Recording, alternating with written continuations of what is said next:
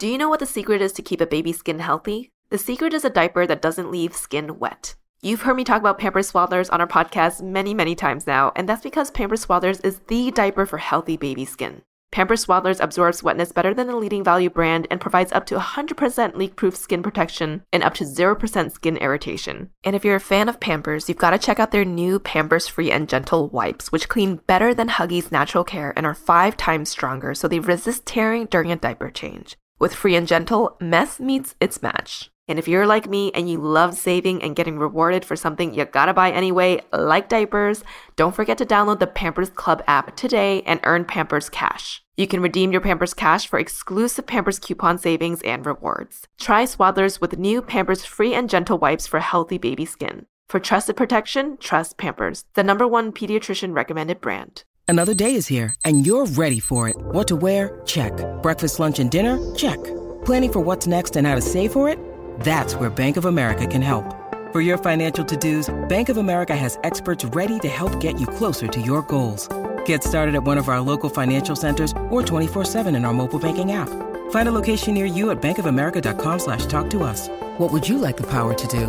Mobile banking requires downloading the app and is only available for select devices. Message and data rates may apply. Bank of America and a member FDIC. Welcome to ABG, Asian Boss Girl, a podcast for the modern day Asian American woman. I'm Janet. I'm Mel. And I'm Tiffany.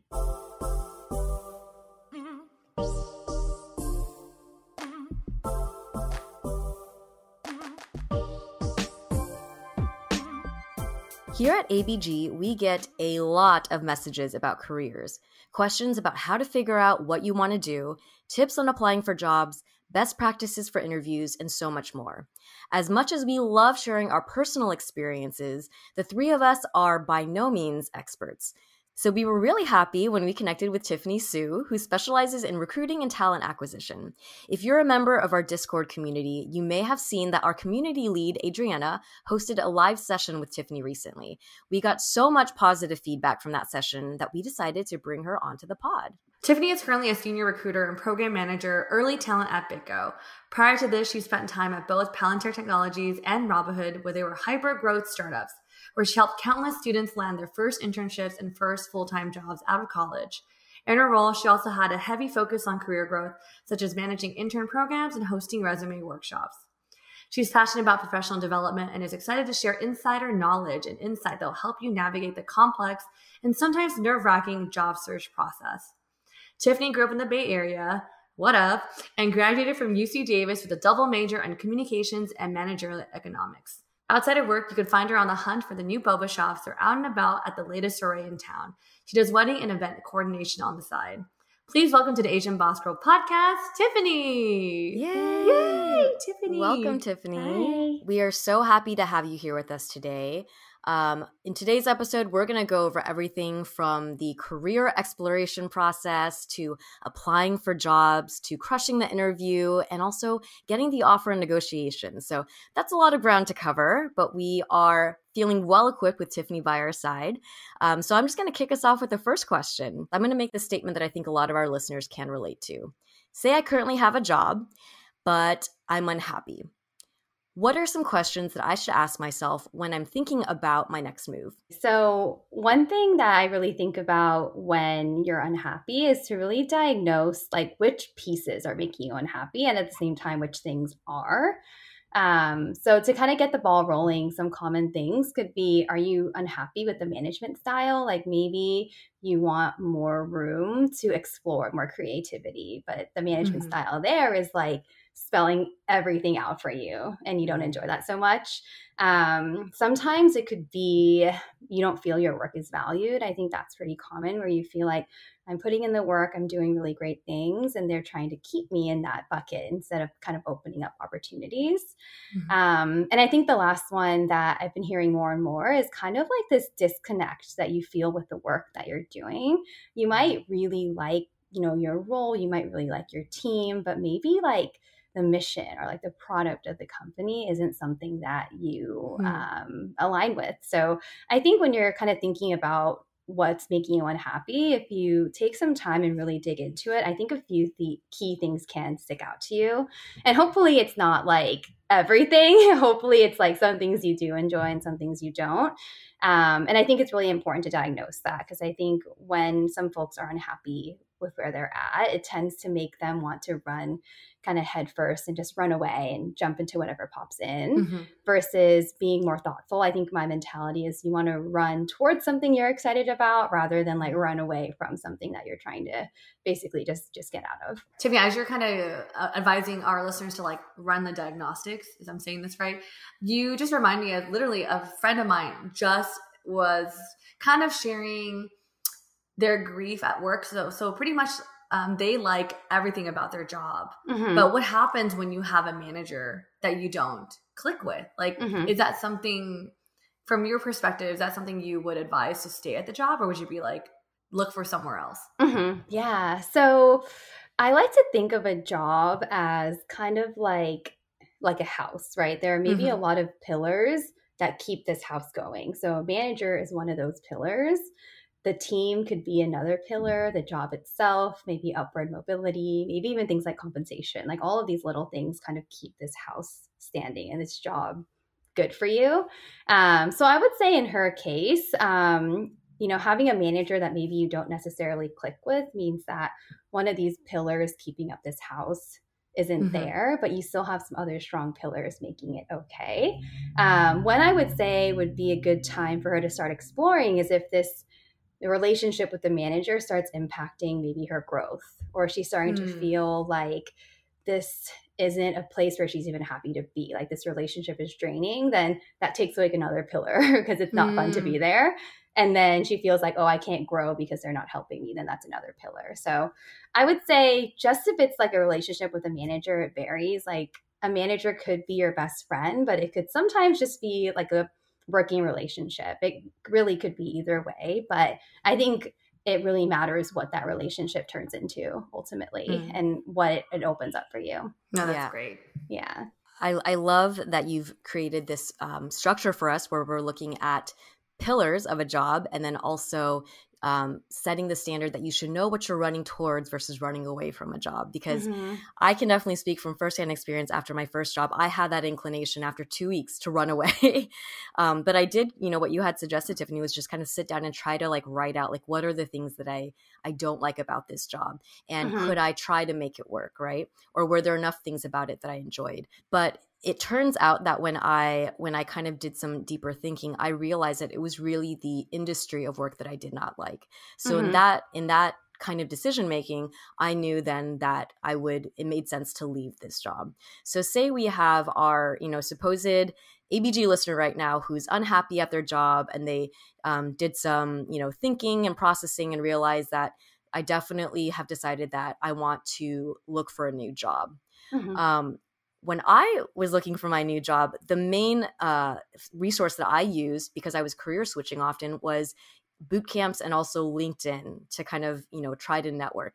But I'm curious um, from your perspective if you could share you know more thoroughly and kind of in a more thoughtful way when is a good time to start a job search and what's the best way to go about it starting a job search i think should begin whenever you just feel like there's something new that you want to try. I think, how would I phrase this? So, when you start a job search, it doesn't have to be like full send 100%. I'm going to be leaving and trying something new. I think sometimes people think mm-hmm. I have to just apply like 100% of my time to this. I have to do XYZ.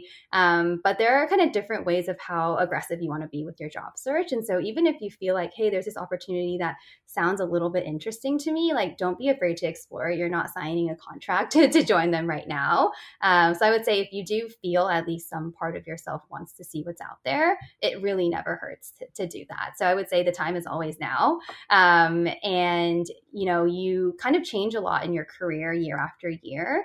Um, so mm-hmm. maybe you think that you're not ready for something new, but if there is something out there that a friend recommends something or you see a new company that's exciting to you, I don't think it hurts to just have those conversations. Um, and then for your second part of the question, like how to get started, uh, I think that list from earlier is going to be really helpful where you have a list of things that you really don't enjoy and things that you really do enjoy. Um, and I would say you should go even further to think about things that are really important to you in a role. And I really encourage people to not be pressured to conform by what other people think is important. Mm-hmm. Because I think, you know, sometimes like, you know, people have this idea, oh, you have to go, you have to grind, you have to really, you know, pull, put all of your effort, you know, into this job, etc. Mm-hmm. Then some people might be, you know, starting new families and they really care about maybe things like a work life balance. And some people really like to travel, so they don't mind being on the go. But then some people maybe work better in an environment where they can stay put um, and really dedicate themselves. So I would say when you're thinking of this list of things that are important to you, um, don't be afraid to kind of really think about the things that you want instead of what maybe society or what your friends might say or are things that make a good career. Um, and then from there, uh, it's really, I think, helpful to also not um, be afraid to look for things that you might think are out of reach. Um, this is just an exploratory phase. You're putting basically down everything that you might be interested or things you might think are important. Mm-hmm. Like I would say a couple years ago, like wanting a remote job was basically almost impossible. Like whatever mm-hmm. job you wanted, you had to go into the office and you're like, I don't even want to consider what it would be like to have a remote job. And then now the industry has changed so much where it's like pretty much like a norm almost, where if you want to be remote, you can.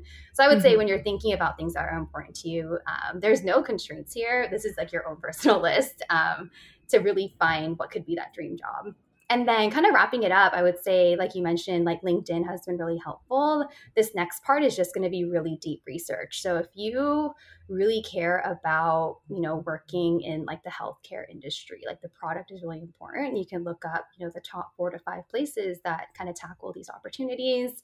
Um, if you ultimately want to you know become like head of design somewhere like a senior designer or something maybe look up the designers that you really admire, see where they've worked, see where they got their start. Um, just look up places or roles that fall under all those categories that you're interested in. So if you have five things that are important to you, five places that satisfy each of those things, you kind of have your starting point um, on where to explore. So that's been really helpful for me because sometimes you'll find that maybe even one company satisfies multiple of those things, or a role hmm. will satisfy multiple of those things. Um, so it sounds like a lot of work, but I do think it's helpful to kind of limit your parameters because it's scary when you go online and there's like millions of opportunities out there. You're like, where do I even start? So mm-hmm. I think mm-hmm. it's helpful to think for yourself 1st mm-hmm. before trying to like look at jobs and trying to fit yourself into that job description.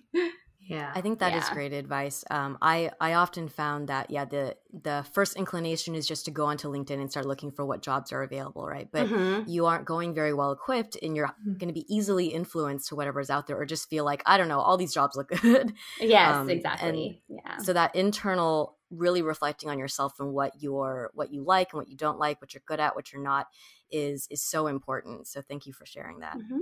Yeah, I also want to echo that because I feel like I remember actually just graduating college, and I think one of the things that we seek after graduation is like prestige. It's like, well, I want to work for Google, I want to work for Facebook, and I'm just like, well, in reality, is like, do I like the? Do I believe in the product? Do I believe in the mission? What is the management style? Like, I think, mm-hmm. I think as I explored careers the last ten years, you realize that like, wow, like I really care about a good manage, like a good manager, and like how they manage me because I don't, I don't like work if I if I, if I don't have like a team player as a manager. But I don't think you know this when you're in college. You're like, mm-hmm. All right, I'm just gonna apply for whatever pays me the most and has like the most well known name, you know. But I do think as you identify what you truly value as a person, mm-hmm. it's also easy to identify what you value in a job. So these are really, really helpful tips. All right, Tiffany, for all our high achievers out there, kind of like myself, which I'll say, we're probably very familiar with the concept of like, you know, setting goals. You know, when it comes to managing our careers, what are some tips you have for setting or defining career goals? Uh, I think with most goals, it's really helpful to think long term first. So mm-hmm. you have, you know, you're here right now um, and try to envision yourself, you know, at the end of the tunnel. So after all is said and done, what kind of work do you want to be doing? What kind of roles do you want to have? What do you want to have achieved?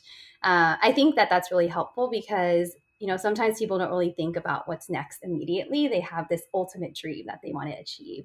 So, when it comes to your career, I would say how to get to that ultimate goal is to first kind of do some research and some networking to understand that. So, for example, um, for me in recruiting, there are kind of a lot of different paths. You know, I started as a coordinator, which means that you do a lot of the logistics and scheduling behind recruiting.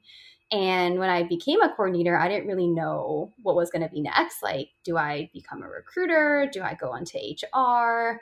Do I maybe do recruiting events? Like, there were so many different paths out there, and I didn't really know ultimately what I wanted.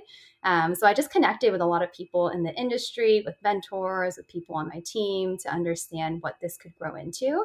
And then ultimately, at the time, one thing that really interested me was becoming like someone who creates like talent and recruiting and HR at their at a, at a company. So being the first person to do that and build out all mm. these hmm. functions.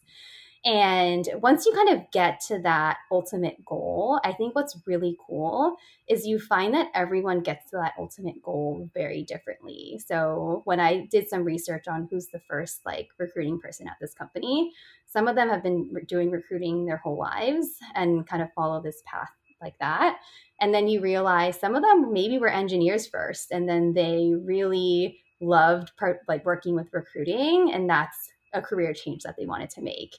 Um, so what i mean by this is you have an ultimate goal and the next step is to really find those sub goals to, to get mm-hmm. there. And each person's path is so different uh, which is why i think this part's kind of the most interesting part because sometimes there's a conventional path to get to where you want to go but there's also a way to kind of take a different route and achieve different things along the way so in terms of setting career goals i think everyone should try to at least start off with an ultimate goal and this ultimate goal can change it could mm-hmm. be this right now and it could be something else a couple years but if you have something in the long term that you really want to achieve um, that'll help you set kind of those sub goals in between so that you know each time i change jobs i want to hopefully check off a few things mm-hmm. in that mm-hmm. sub goal list. Like if I ultimately want to, you know, start my own company one day, it probably makes sense to try to manage some people first. And then if I want to manage some people, should probably get some experience doing the job itself first. So you can kind of yeah. work backwards from there. Would you also say that it's either helpful or not helpful if within career goal setting to mm-hmm. create like timelines, like by I guess you said like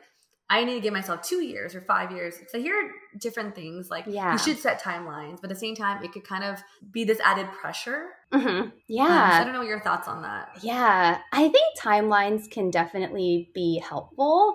Um, and maybe just view them as like a North Star where it's something that you aim for. But at the end of the day, if it's like faster than that, great. And maybe there are some snags in the road and it goes past that but it's not all an end all be all it doesn't mean you should stop pursuing that i think it's good to have north stars for mm-hmm. that reason um, but you know i don't think it's going to be something that will like make or break you know your progress i think it probably also depends on how people are motivated um, mm-hmm. like if mm-hmm. timelines are really something that you find helpful um, it could be but um, yeah i think for me personally i find it helpful to kind of have these sub goals and very broad timelines, but not like if I don't achieve it by this time, I'm going to feel really disappointed kind of thing. Mm.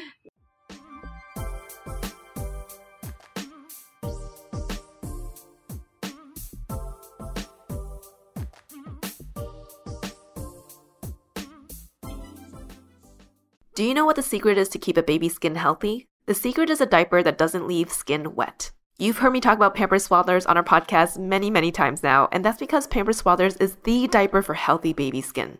Pampers Swaddlers absorbs wetness better than the leading value brand and provides up to 100% leak-proof skin protection and up to 0% skin irritation. And if you're a fan of Pampers, you've got to check out their new Pampers Free and Gentle wipes, which clean better than Huggies Natural Care and are five times stronger, so they resist tearing during a diaper change. With Free and Gentle, mess meets its match. And if you're like me and you love saving and getting rewarded for something you gotta buy anyway, like diapers, don't forget to download the Pampers Club app today and earn Pampers Cash. You can redeem your Pampers Cash for exclusive Pampers coupon savings and rewards. Try Swaddlers with new Pampers Free and Gentle wipes for healthy baby skin. For trusted protection, trust Pampers, the number one pediatrician recommended brand. When you need mealtime inspiration, it's worth shopping Kroger, where you'll find over 30,000 mouthwatering choices that excite your inner foodie. And no matter what tasty choice you make, you'll enjoy our everyday low prices, plus extra ways to save, like digital coupons worth over $600 each week. You can also save up to $1 off per gallon at the pump with fuel points. More savings and more inspiring flavors make shopping Kroger worth it every time. Kroger, fresh for everyone. Fuel restrictions apply. You don't need a summer getaway to transport yourself. Book your smooth escape with the wax experts at European Wax Center. I used to only book my waxing appointments around vacations and events when I planned to be in bathing suits around other people. But years ago, I decided to start scheduling my wax appointments around moments when I wanted to perform an act of self care for myself. Nothing beats the comfort of that smooth and frictionless feeling after a clean wax that only you can feel. And as someone who is often in yoga pants, Regular waxes make a big difference in my comfort level, which is why I'm a regular at European Wax Center. The secret is their signature comfort wax. It's a proprietary blend of beeswax sourced from Europe and other skin soothing ingredients that allows them to remove hair easily for a virtually pain free experience. Their certified wax specialists are expertly trained in prepping, protecting, and pampering your skin. And their online booking system makes getting a reservation simple and straightforward. Book your smooth escape with the experts at European Wax Center. Make a reservation today and your first wax is free.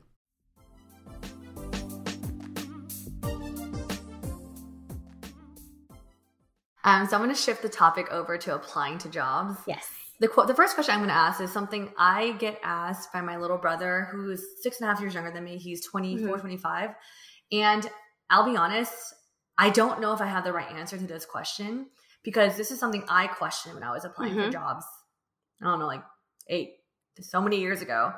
But how important is a cover letter? Like, is it actually necessary? Because I hear like my friends who also hired, they're like, I don't read that. And I was like, but people put so much effort in a cover letter. Yeah. So what do you think? Is, is it important? Is it needed? Yeah. So, first, before I answer that, I think it's important to maybe set some context around like who's even going to read the Mhm. cover letter um, because it could vary. So, um, just in general, um, I would say the reader is usually either going to be a recruiter, so someone within the talent function, or it's going to be a hiring manager.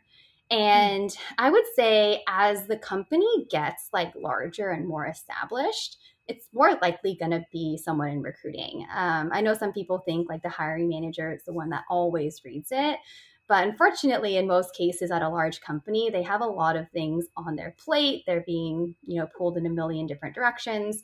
Uh, as a recruiter, we basically sit down with the hiring manager to dive into what are you looking for? You know, what are these traits? How can I find this person? And we become the subject matter expert um, to review Mm. that. So I know sometimes people think, you know, this cover letter is going to go to my future manager or it's going to go to et cetera. But I would say, depending on the company that you're applying to, it can vary a little bit.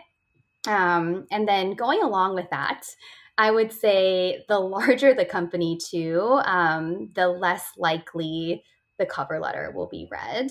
Uh, I'll go Mm. into some nuances here and there, but again, it's mostly due to the fact that there's a huge, huge volume, especially for some of those large companies where you post and then the next day there's 500, 600 applications um, to review. And with that being said, um, unfortunately, you know, might they might only have like less than a minute, you know, to review each application, and they spend a lot of that time on some of the things on the resume or other check boxes that the hiring manager told them to to check. Um, so I would say it varies a little bit. Um, and again, some of the nuances I mentioned earlier is sometimes you, you might have someone in recruiting that you know does have some time to review all of these. So it doesn't mean it's not going to be read ever. Um, I've seen some scenarios where maybe you know the recruiter is torn between this application or this application. All else equal, maybe they'll turn to this cover Mm. letter to be the deciding factor, you know, between who they move forward with. And so I would say it, it's never going to hurt you, you know, to submit a cover letter. And then, um, yeah, kind of last note on this one too is I mentioned it's less likely at a larger company. So if you are maybe applying to a role where you know the company is really small, they might not be hiring too much, and they might not even have a talent team. Then that means that there's a high likelihood that this letter is going to be reviewed. Um, Mhm. I've noticed too when I kind of work at companies a little bit earlier stage, they do have kind of more time to be uh, more detailed, you know, in these reviews. So varies a little bit. My bottom line kind of here is if you have some time, definitely, you know, try to submit one because it really doesn't hurt. Unfortunately, we can't guarantee that it's read, but sometimes mm-hmm. it could be like that make or break factor. So if you're super pumped about this role, uh, I think it could be a good idea um, just to have it as like an extra uh, bump, you know, in your application. Okay, great. I'm going to forward yeah. this podcast to so he can so he knows.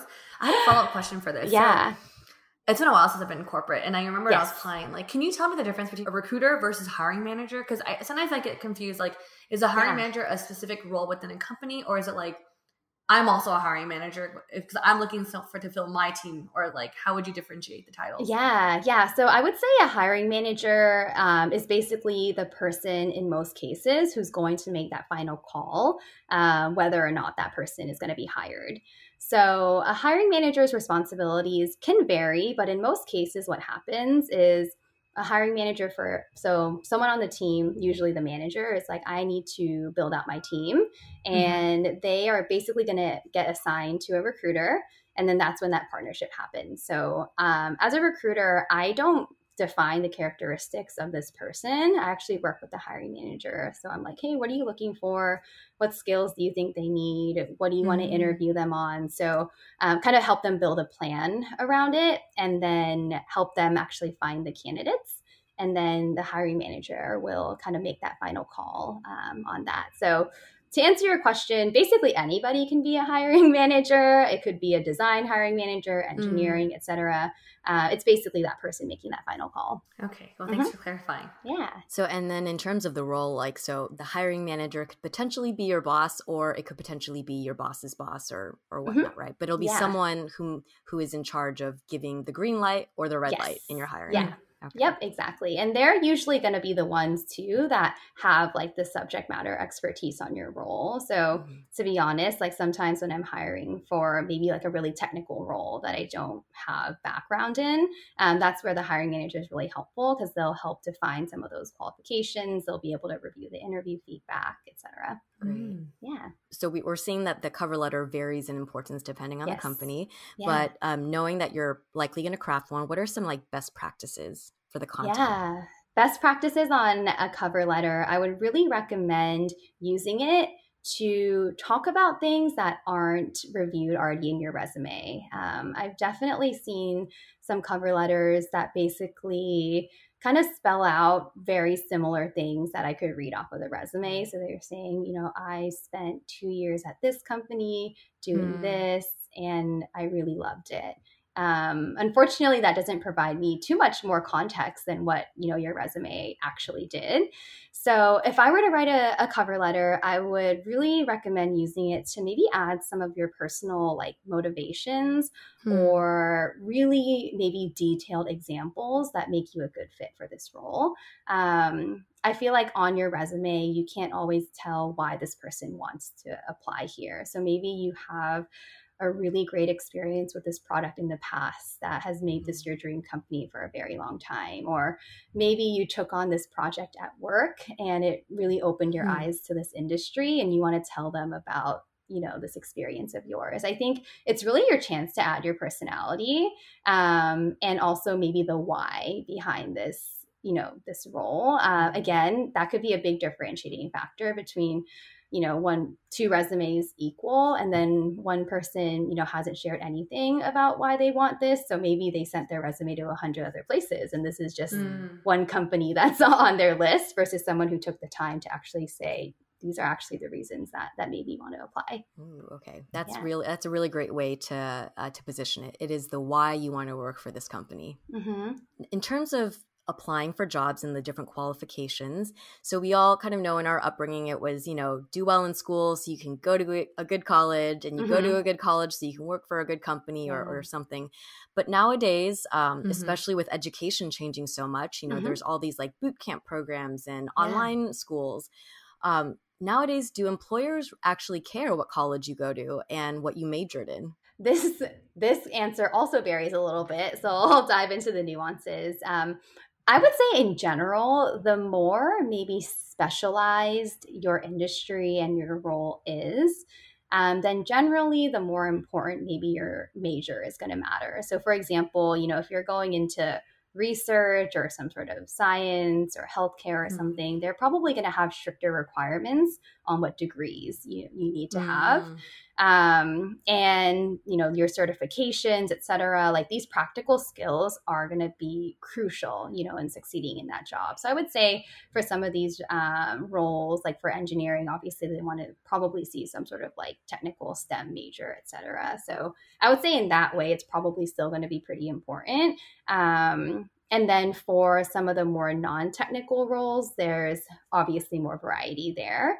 Um, I would also say that the practical experience that you have, though, is going to like trump whatever mm. college you know you went to or whatever major you have especially like later on in your career i think first you know coming out of school it's going to be pretty important because you don't have too much experience and so companies might dig into you know all of those things but let's say that you you know didn't study this but then you had practical real world experience at this company um, that you know the fact that you didn't study that is not going to be a, a big factor.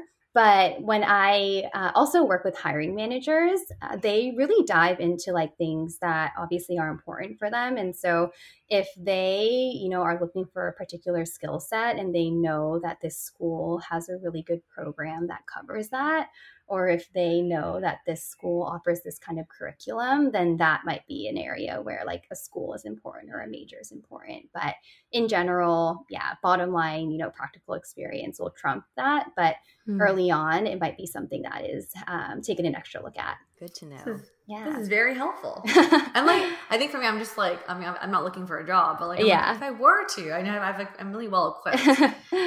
So my other question for you is, yeah, I haven't written one in a long time, but I remember how it it could be so daunting. Um, but what mm-hmm. are some mm-hmm. common mistakes?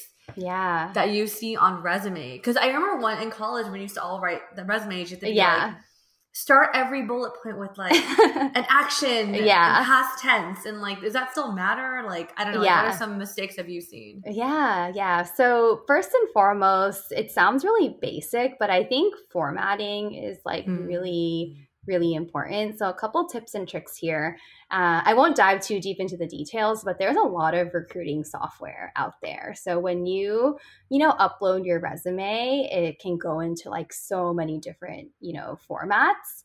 So my biggest recommendation here is to always like upload your resume as a PDF. Um, mm-hmm. We've I've seen some people do like TXT files or Word files, and by the time it gets into the software, it's like one word per page or something and like or some words become symbols. It's like a mess and it's really hard to get you know reach out to them and get the correct format. So first things first you know with kind of how everything has been changing and all these different recruiting software kind of save yourself the heartache and save as a pdf i think is really really important just so you ensure that what you're submitting is what is going to be viewed. So that's a big one. My second piece of advice is i think with all like job applications and whatnot, people feel like they need to stand out.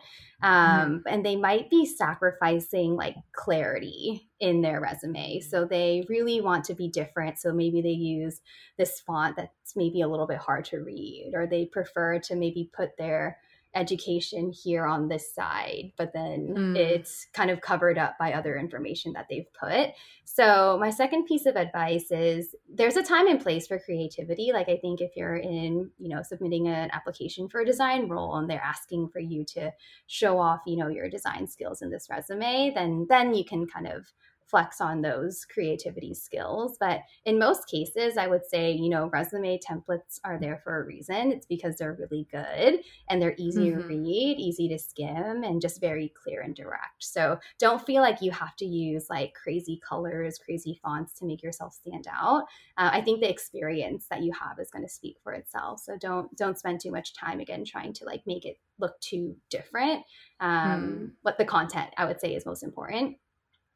And um, yeah, I think the last like common mistake that I see is that the um, the bullet points supporting each experience ends up being a little bit like too vague.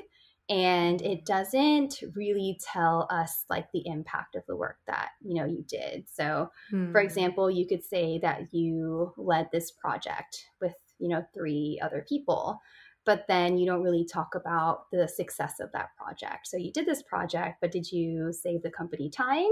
Did you you know sell this much of the product? Um, did you save this many resources for for your company? So it's really great if you you know have these big accomplishments but i think ultimately a lot of the times it doesn't tell us too much of a story of like what how you did it. Mm. um, so yeah i think also kind of going back to your original question like i think you know having action verbs starting off like all of those things are important but ultimately i would say like the content of of it is going to be the ultimate deciding factor Yeah. Oh Yeah. yeah, that's so true. I feel like every before you're like sound as like impressive as Oh, yeah. without being too crazy. I remember that was like the thing uh, back in college. yeah like have thesaurus.com next to you and just like putting in like Yes. a, a synonym for every word yeah Yeah, that's what I did. I'm not gonna lie. I should update my LinkedIn. But um, it's so funny because like I, I think this is great advice for resume building because I have noticed the trend actually. There's definitely more creative resume templates now than when there was when I was in college. Yeah. And to this day, I still use an iBank iBanking resume template. And I'm just like, mm. this is a little too dry for me because I work in creative, but at the same time, it's finding the right balance of like you could be a little creative, not like yes. don't make it harder for the recruiter to read. hmm exactly yeah And Tiffany, what about for some of our younger applicants out there who Yeah. maybe um, maybe their first job that they're detailing on their resume, they don't really know the impact of their work and they're Mhm. kind of just focused on their daily tasks. I think that's Mhm. probably the first thing that they're going to think about. What's a good tip to kind of walk them through how to go about revamping that? Hmm Yeah. So even if they're not quite sure, maybe of the impact of their work, uh, a good way to flesh it out further is to share more information about how maybe they accomplished those things. So let's say that they did, you know, write this project for this company. Uh, maybe talk about some of the tooling that they use. So what tools you familiarize yourself with. Uh, maybe talk about the number of people that you collaborated with, so you could show that you have good communication skills, etc.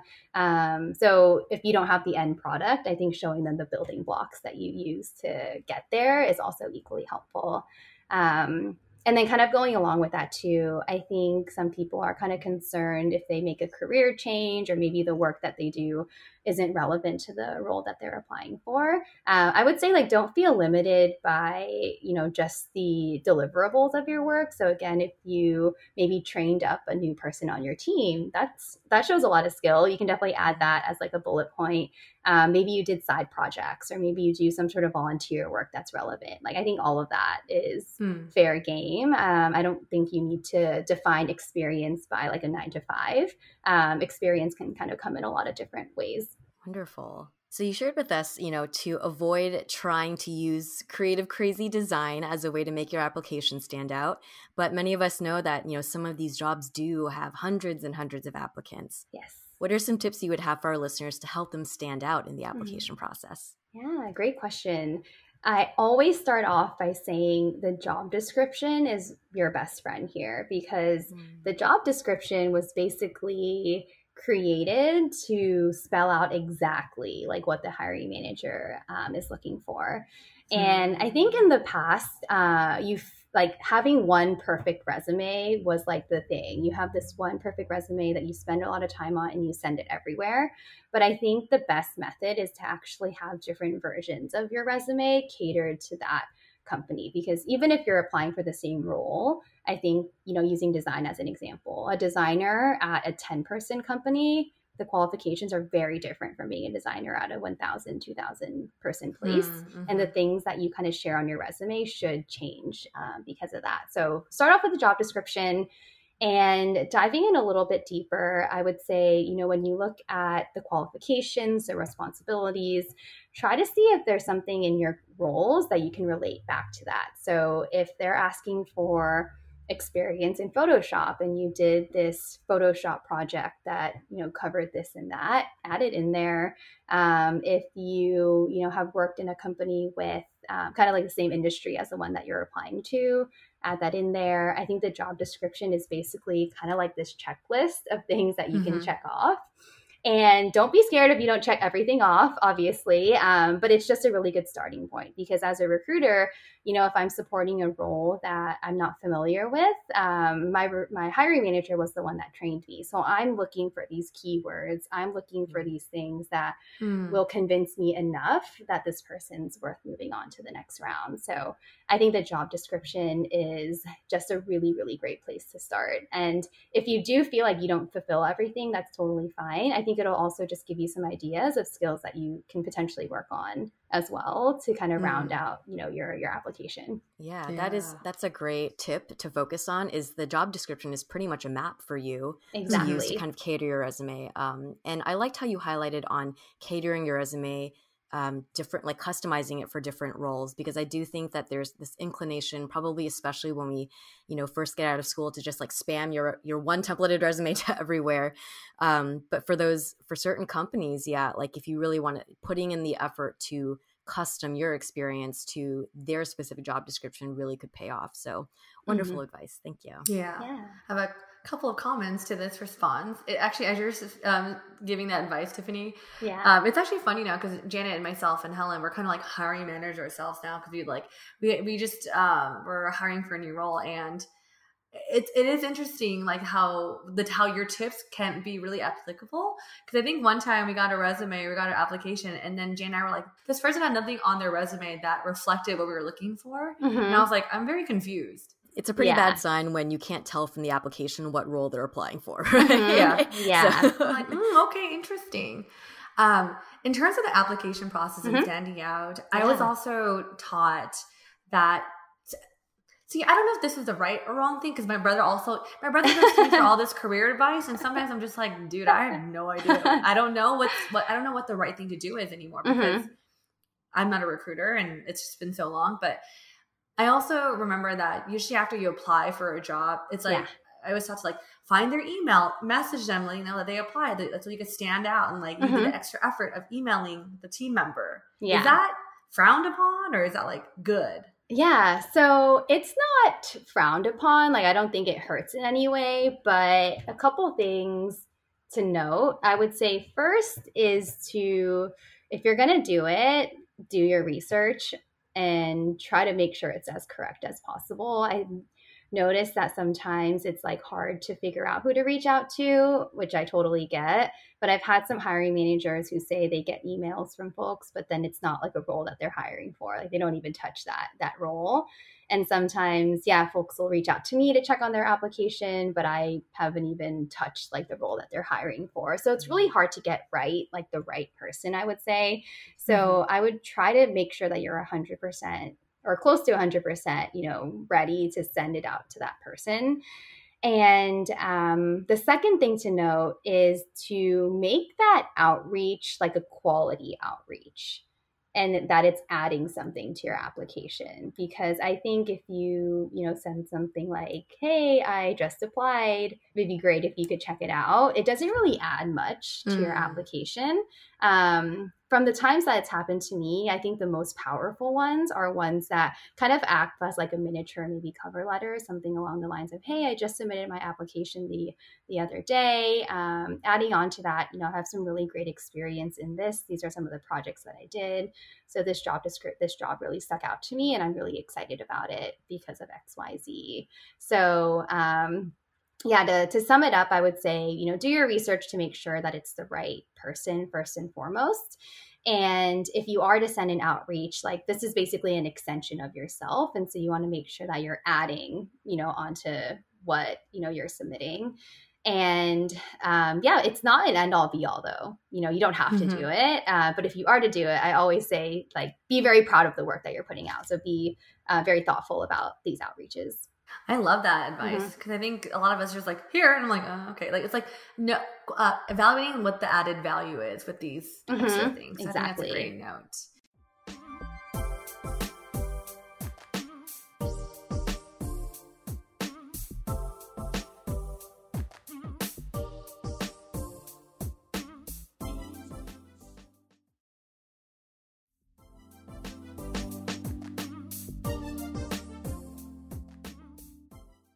Um, I do want to switch the topic over to Yeah. the next step, which is like once you get, you know, your application, you get Mhm. accepted. The next step is the interview, like how to crush Yes. interviews. And I thought I'd share a story real quick Mm-hmm. because my first interview actually was I don't say traumatizing, but it has shifted. It definitely like shifted like how I handle interviews moving forward. Like so, my first interview was to be like a campus ambassador, where like I take students and parents on tours around the campus, and it was at UCSD, and I didn't.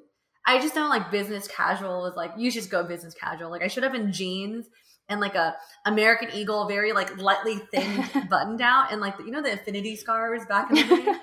yeah. Um, and I showed up, and everyone, I see that it was a panel interview. Like I wasn't the only one, and I was like shocked because I was like, oh my God, I don't know how to handle this. Mhm. And I saw that everyone on the interview was like properly dressed. And I think that really intimidated me. And the fact that I was like sitting amongst like five, six students, and it was like in front of a full staff of faculty, like six of them too, it just threw me off and I wasn't prepared. Mhm. Um, what would your advice be to tackle a panel interview? Mhm. I know so that. you want don't you want to end up like me? yeah. So, a couple things. I think first and foremost, when preparing for panel interviews and just any interview in general, um, try to do as much like pre work as you can and pre research as you can.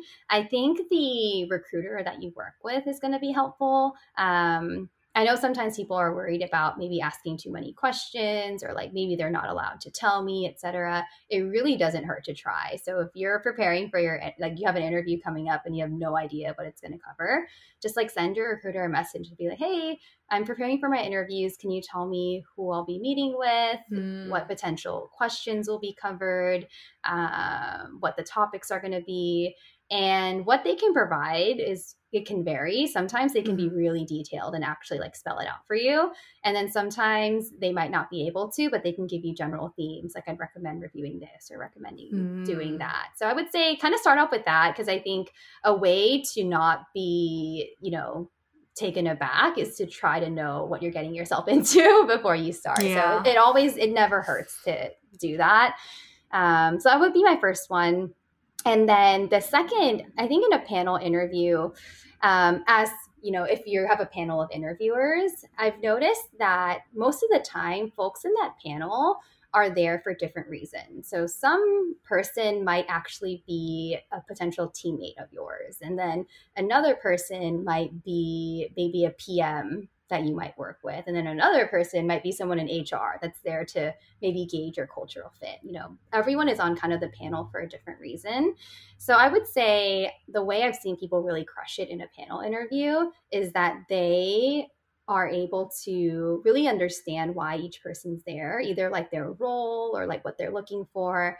And when you're answering questions, I know it sounds really hard because you're juggling like so many different things at one time. But if they were to ask you how you would navigate the situation, if you could craft an answer that is somehow something that each of those people can find value in. Because i think sometimes in a panel like people will like space out and like this i have no idea what they're talking about etc so if you can maybe paint the context for them you know have an answer that is something that they can find value in is is going to be really helpful um, way to just be more aware you know of everything that's Mhm. going on. But it is really tough. I feel like those don't necessarily set people up for success because Yeah. of all those different factors but that would be my two cents No, for sure. I think when you said like know why, kind of understand why each member on the panel is there to interview Mhm. you. I feel like, and also knowing how to prepare for interviews is, is really helpful because I remember my roommates can attest to this, but I remember my preparation for this interview was I was pretending to give a tour of my campus in my kitchen. I was like, I was like,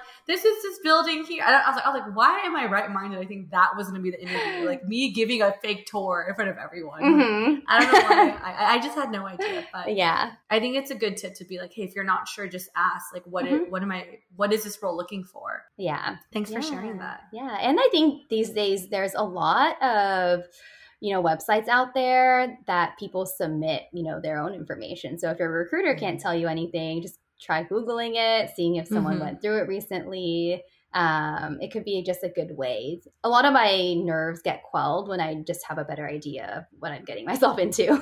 mm-hmm. Yeah. It's a great tip to be able to reach out to um, the interview team and just ask mm-hmm. them, you know, who am I going to be seeing? What things should I be prepared for? Mm-hmm. Um, along with Mel's story of the panel interview, I have an, another, another, I guess, like type of interview that I also bombed it was i think my first job out of college like first corporate job so i really had no background and preparation. Um, at the time, like I didn't know too many other people that were working in industry.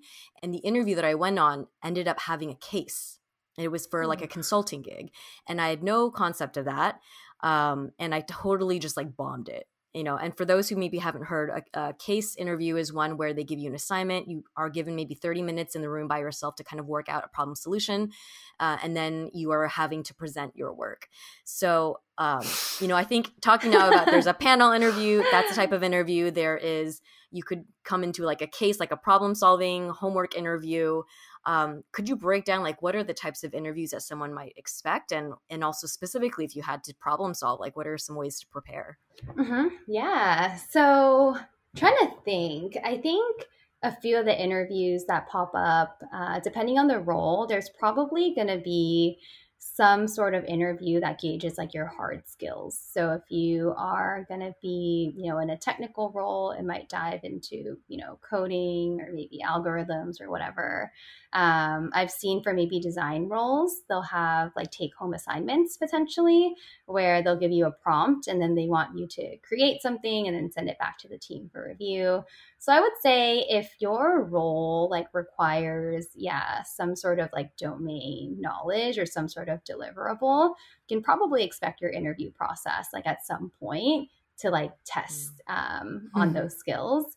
And I think when you're preparing for those, uh, it's really important to also think from the perspective of the interviewer and try to understand they're asking me this for a reason. What are they trying to, to see from me? Are they trying to see creativity? Are they trying to see maybe really clean code? Like there are gonna there's a reason, you know, each of these interviews happen. So I would say when you're kind of crafting your solution, it's really helpful to think, you know, from the interviewer's perspective, like why they're even asking you this. Mm. Um, and then I would say now we're also kind of trending in the direction of having like behavioral type interviews added in too. So even if you don't necessarily have that experience, you might get some hypothetical questions like, you ran into this, what would you say? Or if mm-hmm. you ran into this, what would be your solution? Um, those are also like pretty common, especially for maybe some of those non technical roles where they can't, you know, test if you can do this, but more so the scenario that you would have to kind of adapt to. Mm, good to know that yeah. there may be different types of interviews depending on the mm-hmm. role you're applying to. Um, Tiffany, what are some other ways that our interviewees can put their best foot forward during this part of the job application process? Mm-hmm. Yeah. So for interviews, like my like what really changed how I approach interviews was having this idea that I call like an interview toolbox. So, mm. like I mentioned, like the biggest part about being scared of interviews is you don't know what to say, or you're scared you're going to freeze, or I'm just not going to know the answer to this. And basically, with this toolbox, what I usually do before interviews is I have, I reflect back on my career, you know, all the jobs that I've had, all the projects that I've done, and basically have like this toolbox of stories that showcase like my best experience. So, projects that I've led, and I mm-hmm. have a whole, like, people like to hear stories, right? People like to be engaged. So, I, you know, set up the context, you know, our company was running into this. This was what I did, who I partnered with, the tools, and ultimately it led to this. And so, if you have a bunch of these stories ready that really showcase the best of you, um, after that, you can just simply add like bullet points. Like this story showcases that I have good communication. This story mm. showcases that I adapt really well. And then this story showcases that I'm flexible. This story showcases this. So instead of being kind of nervous about all the questions that you're going to be asked, I think this toolbox is great because I basically have exactly what I want to show them and I know exactly what skills these cover. So basically, anytime they ask any question that's related to these topics, I have like an example that I can show them. And it's made me so much less nervous because I mm-hmm. feel like I have a holistic picture of myself that I'm ready to share with them instead of like waiting for them to like bombard me. I'm like, hey, these are the Yeah. things that, that I know. So I think that's a good way because again, to put your best foot forward, you should have a good idea of what you want to tell them. Um, so this toolbox has been like it can be ongoing too. Just have like this doc saved for yourself, and then every time you do something cool, you add it and you can use it for next time. Yeah, I love that. I actually have my own toolbox too. We actually shared on a previous episode, like Yeah. maybe a long time ago. But I have this, I guess, like master document with because most of my interviews were behavioral questions, and I Mhm. did like I would do like I think I have fifty questions on this doc, Yeah, and I have all my answers ready to go. yeah. So if I, I remember prepping for an interview, I just review it and be like, oh yeah, I said that. Oh yeah, this is for that, and I'll Mhm. curate certain questions to match the job description. But I think for me, it's like it's just that feeling of like, what am I gonna say? But if you know like your first bullet point, you just kind of just it just kind of flows out naturally. I think exactly. But it, it's also being prepared of knowing what you're gonna say to Mhm. answer some of these questions. So I love that your toolbox um, example because I could relate to that as well Yeah. a lot of my questions are related to my younger brother just because i want to make sure he's well equipped and i'm being a good big sister to like i'm shedding some good tips but Mhm. um what are your insider tips and tricks on interviewing like for example one thing i noticed is that like when i talk to my brother i think it's hard for me to give him tips because our personalities are very different i'm extroverted i'm Mhm. actually more comfortable talking to people Yeah. in a room and I, it feels like a conversation for me. My brother is like really introverted and talking like to a bunch of people Mhm. is just not in his nature. And I think his also his his voice intonation is a little bit monotone. Mhm. So I think it's hard to engage an interview person. So yeah. um yeah, and I guess like what are some your what are your tips then for like in general or even for introverts or, or Mhm. and extroverts too? Yeah. Yeah. No, that's a really good question. So, thinking out loud, I think a good way to think about it first and foremost is that I would say in most cases, your recruiter, your interviewer, they really want you to succeed. You know, they they're spending a lot of time doing this. They're trying to build out their teams. And so approaching it like, you know, they want me to succeed. They want me to, you know, share a great experience. They want to help me get there is a good way to maybe quell some of the nerves. Um, because I think sometimes, you know, you're nervous because you feel like they're just waiting for you to mess up or they're just waiting to kind of move on to the next Mhm. person. But in most cases, like we're we're there to just help you show your best self. Um, so that would be my first piece of advice is to kind of switch the mentality. Like it's a two way. An interview is a two way street. You know, they Mhm. they're there to interview me, but you should also be interviewing them and seeing if this team and this place is a good fit. Um, and going along, I think with that two way street, maybe you know trying to make the interview seem more like a conversation um, is going to be really helpful because I think sometimes they see, you know, the interviewer as someone who is controlling the conversation, maybe, or they're the ones that are driving it. But don't be afraid to, you know, follow up and like ask them questions back. So let's say that your interviewer asks you a question and you're not really sure what they meant. You're just confused. You're like, I don't really actually get what they're trying to ask me. Um, don't be afraid to ask clarifying questions like, oh, you mentioned this. So, you know, could you actually tell me this part of the question, what that actually means, or like, et cetera? Um, because I think sometimes people, you know, have been so used to interviewing that they just treat it as like kind of like a script to read off of. So if Mm. you, you know, have any questions, if you want to dive in deeper, they're there to help you succeed as well. So don't be afraid to kind of ask your questions, you know, um, and treat it like that. And then I would say my last tip is to really like practice. I know people say this a lot, but I think interviewing really is like a skill. I don't think anyone is naturally, you know, good at it, no matter Mhm. how, yeah, like I would consider myself, I think, an extrovert too.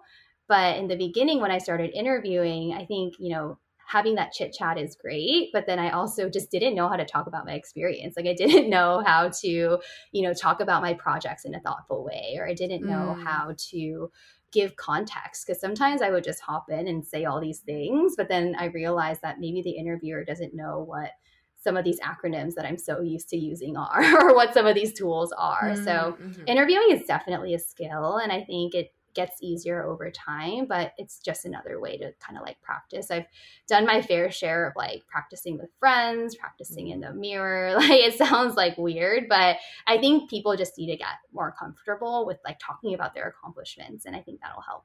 That's great. like that. Yeah.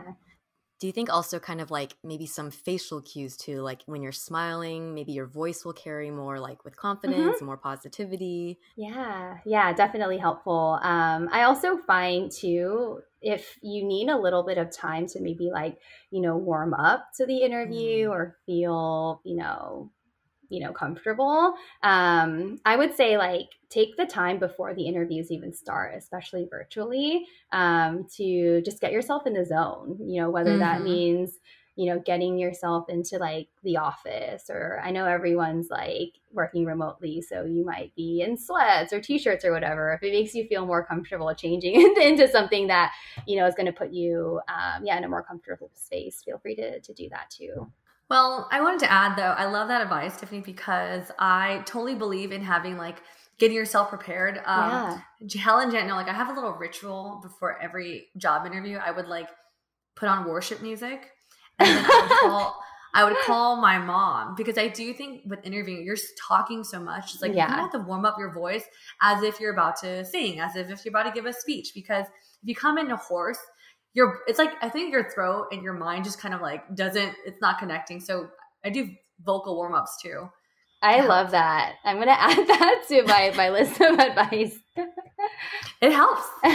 No, yeah, I think that is a, a great tip, especially like Mhm. I remember um, some interviews, you know, they'll, they'll have you come in for a day and you're starting in the morning. If that Mhm. first interview session is the first time you're talking in the morning, you're going to have Yeah. morning voice if you didn't kind of like warm up. And yeah.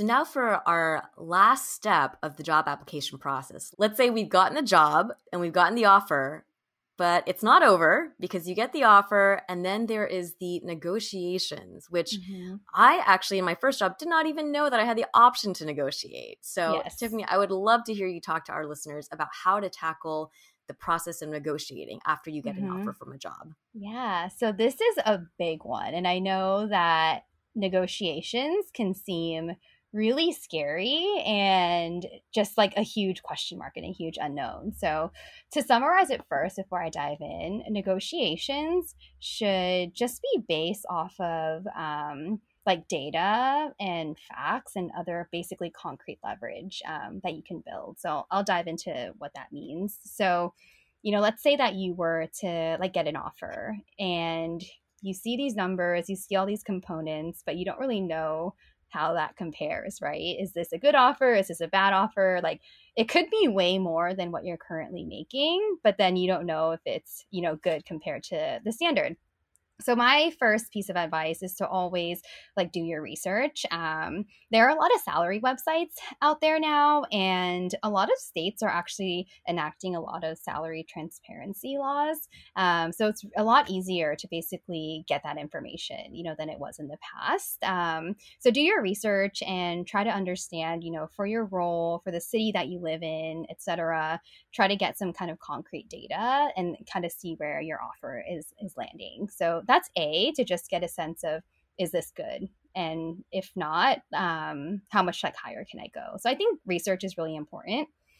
And then um, the second piece of negotiations is basically to like build as much like leverage as you can we call it. So let's say that you realize hey this offer has gone as high as x amount of money and i was only given this and you're trying to go to your recruiter and you want to ask more. I think what people usually how people usually fall off track is they'll ask for it and then they won't kind of defend the reason why they Hmm. deserve it. Mm. So if your research says this, that's great. That means it's doable. But you basically want to build a case for yourself. So you can say things like, I, you know, would love for compensation to hit this amount.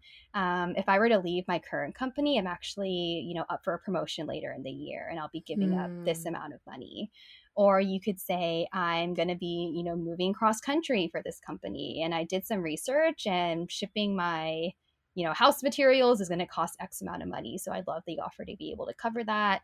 Um, competing offers are really great. So you could say, I'm interviewing at this place. They're, they promised me this. I'm still more excited about you, but you know, I want to be able to be thoughtful about my decision. I think all of mm-hmm. those are concrete facts, um, which are not going to put anybody off. I think some people are scared, like, oh, if I negotiate, they're going to take back the offer, or mm-hmm. they're going to think that I'm just being selfish and all I care about is the money. Um, which is why, you know, when you do do your research and you do build a case for yourself, it basically eliminates all of those fears because they know you're not pulling this number out of nothing. Mm-hmm. You know, you're not just mm-hmm. asking for a million dollars just because your research showed you that, you know, it's worth that much and, you know, these reasons. So I think that's a really good way to approach it first is to kind of make sure that your asks are reasonable, but also you have reasons for it yourself. That's wonderful. Mm-hmm. I, I, I think so often people get very shy about negotiating mm-hmm. for, you know, for their salary. And I think some of it is maybe we associate that with like our personal value. Um, but you building a case where you say here's evidence of um, you know either work i've done or an opportunity i'm giving up it's not mm-hmm. about you it's about the situation so yeah. that's a great i think that's a great way to frame it and make it a little yeah. easier to kind of defend yeah. you know fight for your yourself yeah and my second piece along with that too is to always like approach negotiations as like a discussion a conversation and and with gratitude so what i mean by hmm. that is you know, sometimes it kind of comes off as like a demand where they're like, mm. I'm, this was way lower than I wanted, and I want this. Um, and I think in those scenarios, you know, you never really know who has the power in a company. So just for some more context, like recruiters sometimes have a say, but oftentimes it might fall into finance or compensation who kind of tell us what we can or can't do.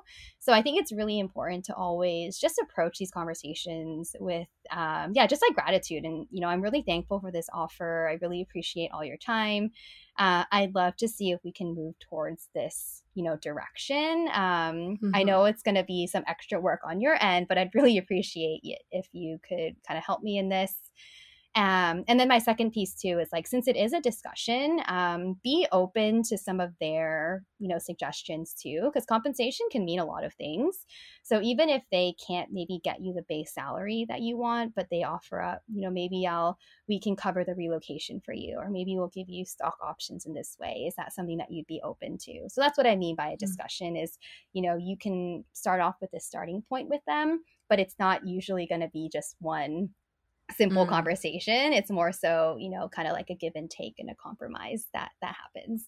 It's great information for all of our listeners. Rewind back and replay some of Tiffany's. She articulated it so well. You get to literally directly type you some of those wordings. Well, Tiffany, that actually concludes this episode with you. I just want to say thank you so much because it's been extremely, extremely helpful. And I wish I just had like a I had someone like you when I was applying for jobs. I feel like I did have resources, but I feel like you hit like Janice, you hit on everything that I that you kind of need to like land, you know, your dream job yeah. or your first job out of college. So thank you so much for spending time and sharing your knowledge with us and our listeners. You're welcome. This was really fun. I kind of think back to my own job search and think about mm-hmm. like the mm-hmm. mentors that have helped me or like some of the kind of strategies that um, were helpful. So I'm glad that um, yeah, listeners can can kind of find some value in this. Yeah, and if our listeners want to like LinkedIn stalk you or find you on social, yeah, where can they find you online if you want to be found? Yeah, LinkedIn is probably like the easiest. Um, but I do, yeah, love like kind of connecting and sharing some career advice. So if there's anything that you want to pick my brain on, to feel free to reach out. Awesome.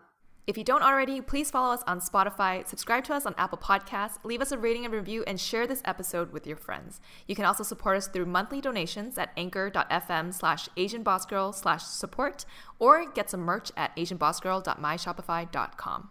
If you resonated with today's episode, let us know in the comments of our IG post. And if you'd like to put faces to our names, you can find us on YouTube where we share vlogs, an audience Q&A segment called Dear ABG, and much more. Our handle on both platforms is at Asian Boss Girl.